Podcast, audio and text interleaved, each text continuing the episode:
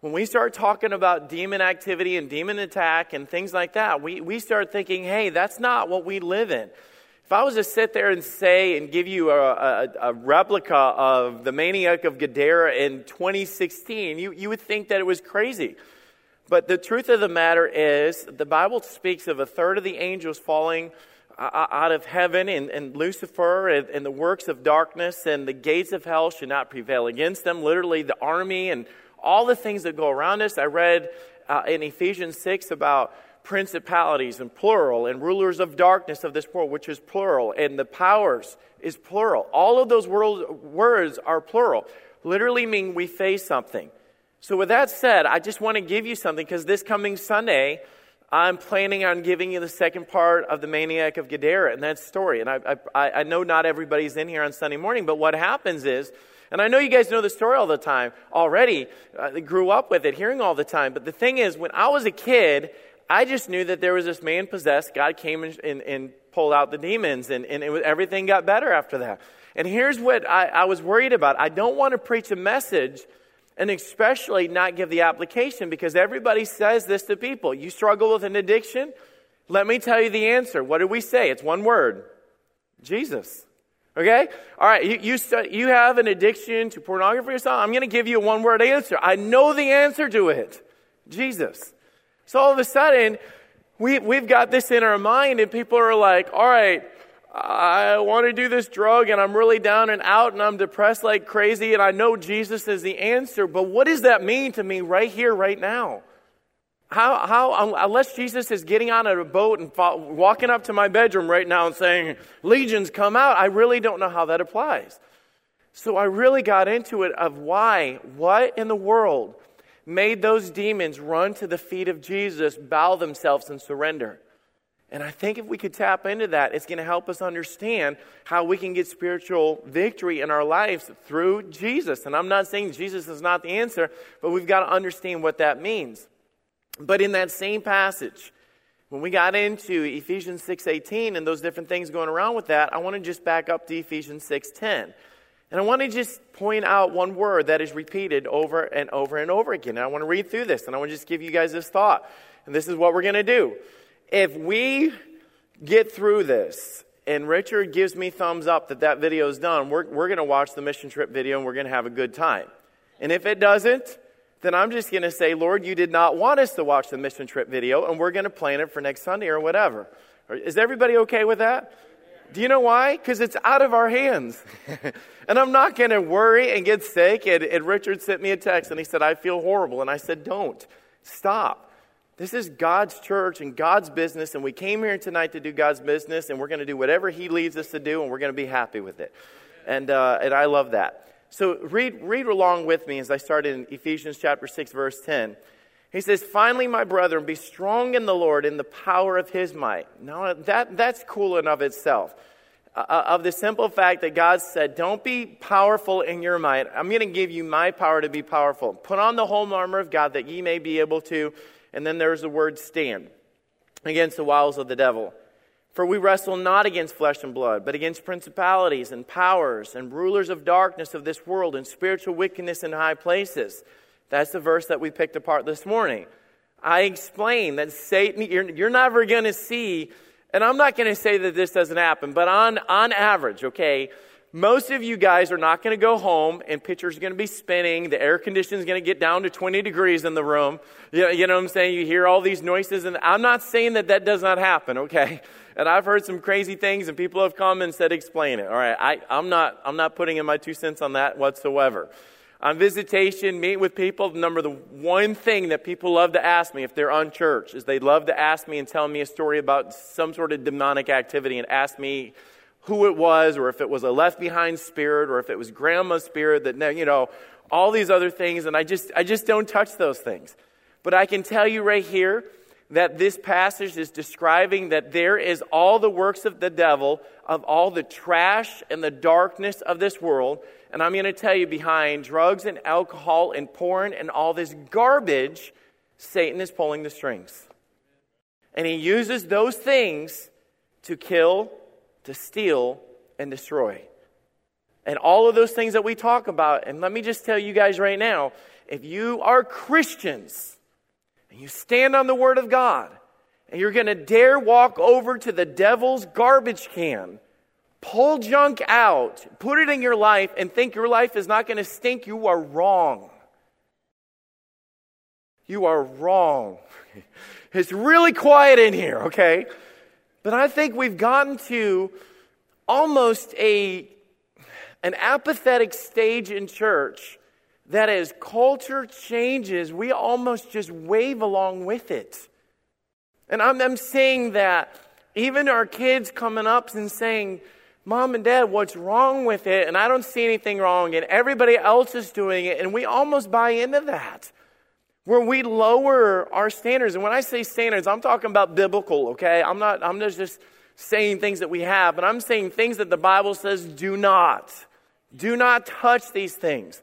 The Bible says things like flee fornication, sexual sin, flee temptation, flee all these things that, that war against your soul. And then yet it seems like even for Christians that have this spirit of lust and the spirit of all these other things, well, the, the fact is you're digging in the devil's trash can. And it's not going to work that way. So after it lists all of these things, it goes back to the word again. Listen to this. It says spiritual wickedness and high places and principalities and all these things. It says, okay, because of that, you better put it like this. And, and guys, I'm not going to pretend that I've never mentioned these verses before. Wherefore, because of this, take unto you, every Christian, the whole armor of God, that ye may be able to withstand. It's the same kind of word that we had again of, at the beginning of it, that you may be able to stand. Withstand in the evil day, having done all to stand. Verse 14 starts off with the word again, stand. And then it goes into the full armor of God. Why is it that the word stand is repeated over and over again? Because the objection of the principalities and spiritual wickedness and evil in high places, and all those things, is simply this to knock you down. You think about it. Why did he say that over and over again? His goal is to knock you down. And I, I, think if we were to go through, spiritually speaking, and look across the audience, we're going to find a lot of Christians that are on their backs rather than on their feet. That they don't have a leg to stand on when, they, when they're going to sit there and say, Well, I can't get on to my kids about that because I'm not even doing that myself. I can't yell at them about not being in church, and I can't get on to them about reading their Bibles, and I can't get on to them about living a separated life or holy life. Do you guys know the Bible still tells us to live holy?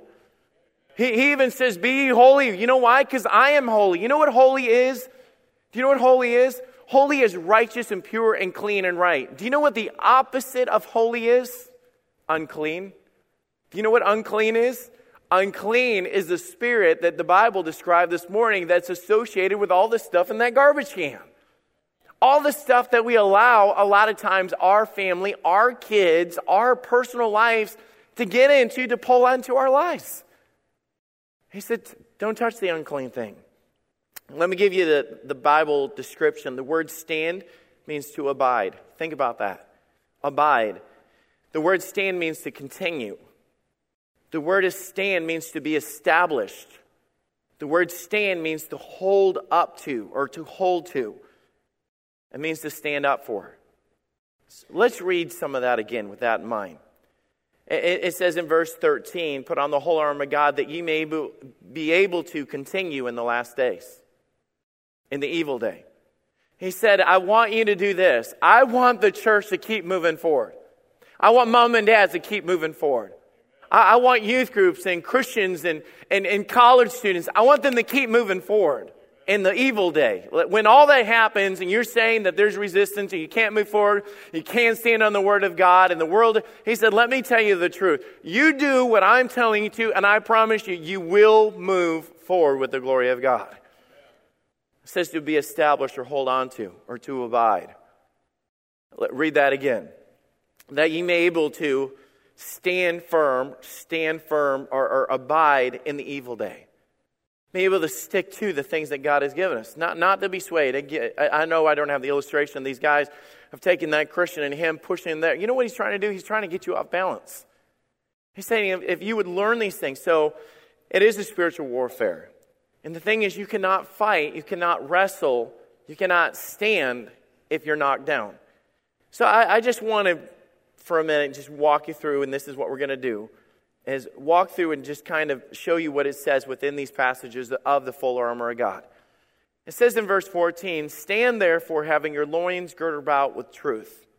The first thing he does is he calls out the importance of truth. See what truth does, and I know this gets all uncomfortable with this, but truth draws a line.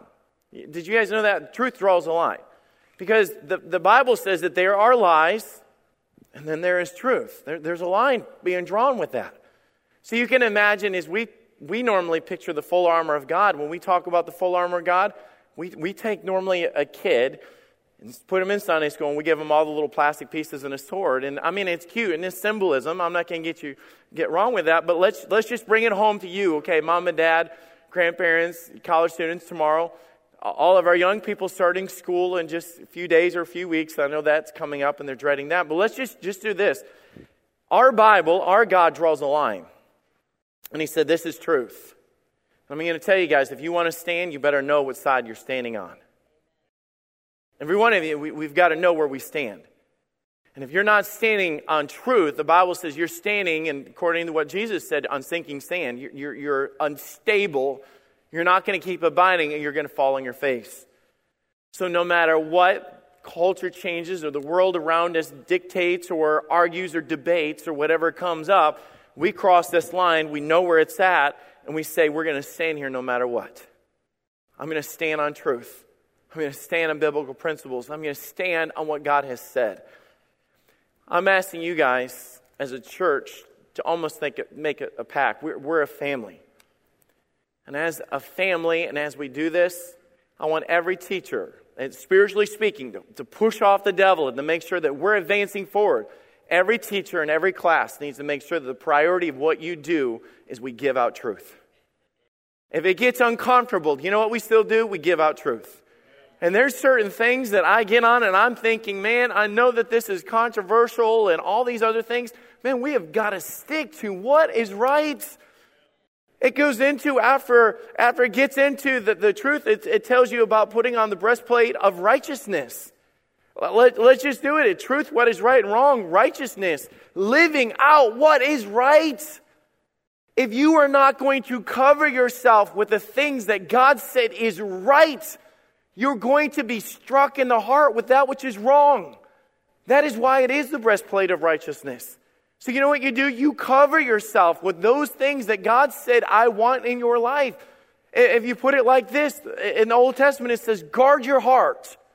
Guard your heart.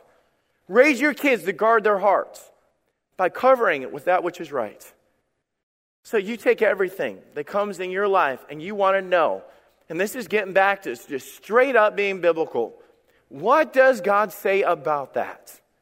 What does God say? Guys, I, I try to make this very strict rule that I have, and I know everybody draws the line differently and things like that, but I'm going to tell you, I, I, I think when you go through uh, thou shalt not kill. Okay? that is right. We're all going to say amen to that. But, guys, let me tell you, thou shalt not kill also deals with abortion. It's wrong. And you say, I know that, but you know the culture that's struggling with that the worst? Is these kids that are growing up right now are being indoctrinated that that's not true.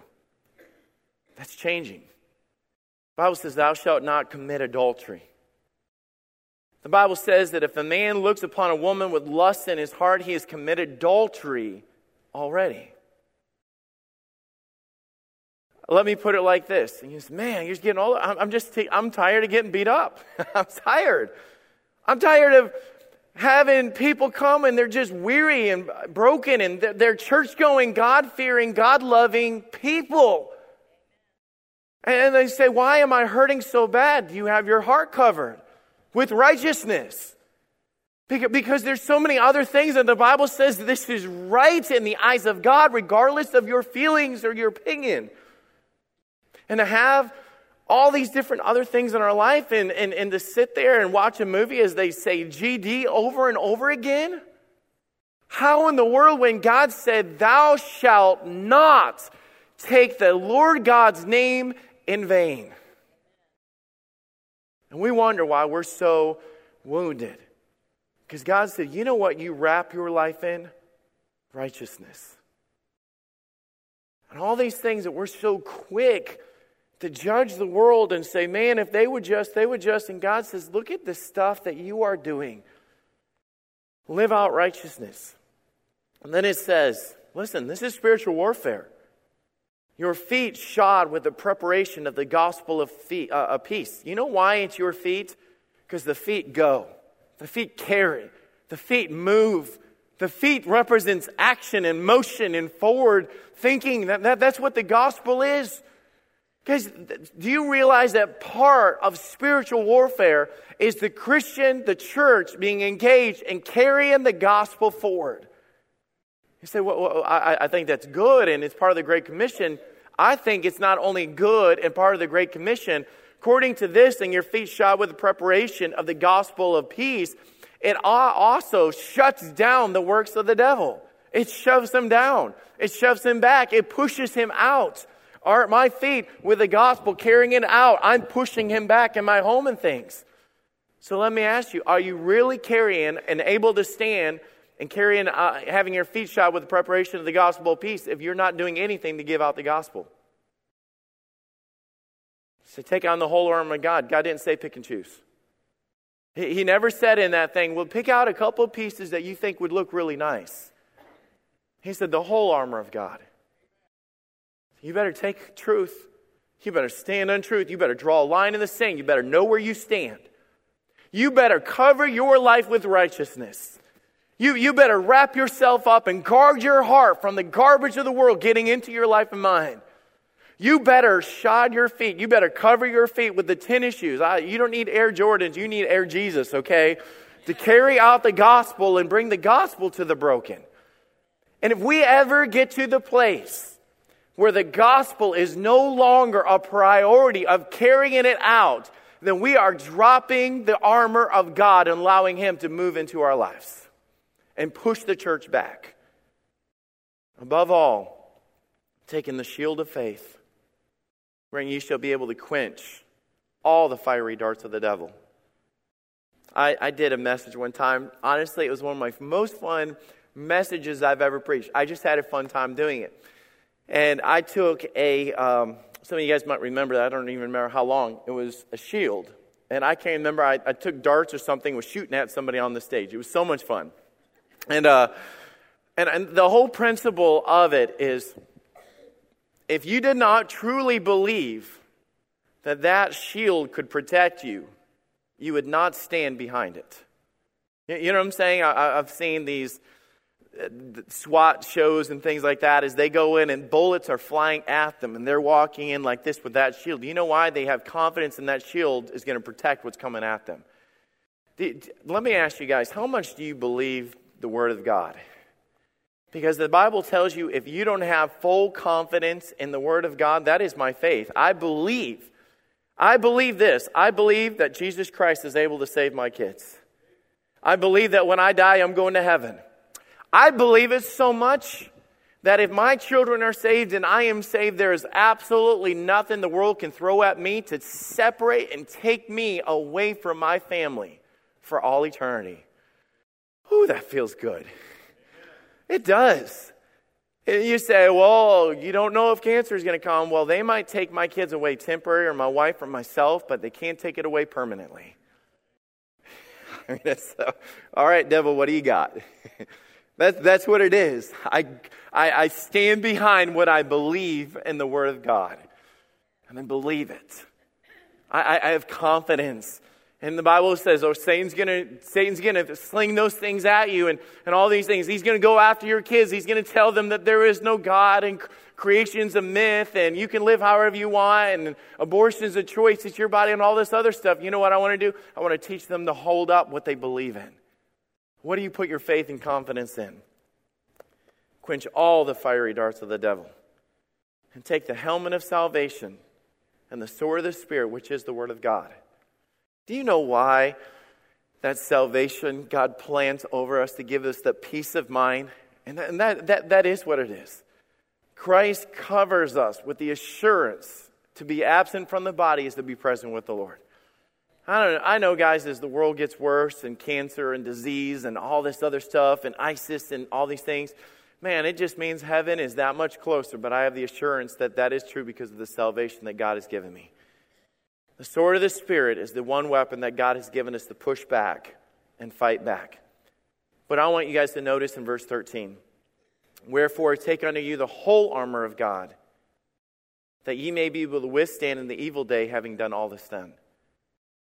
I want to know that for me as a pastor, you as a father, and mother, and person, and college student, whoever you are, that you've done all to stand.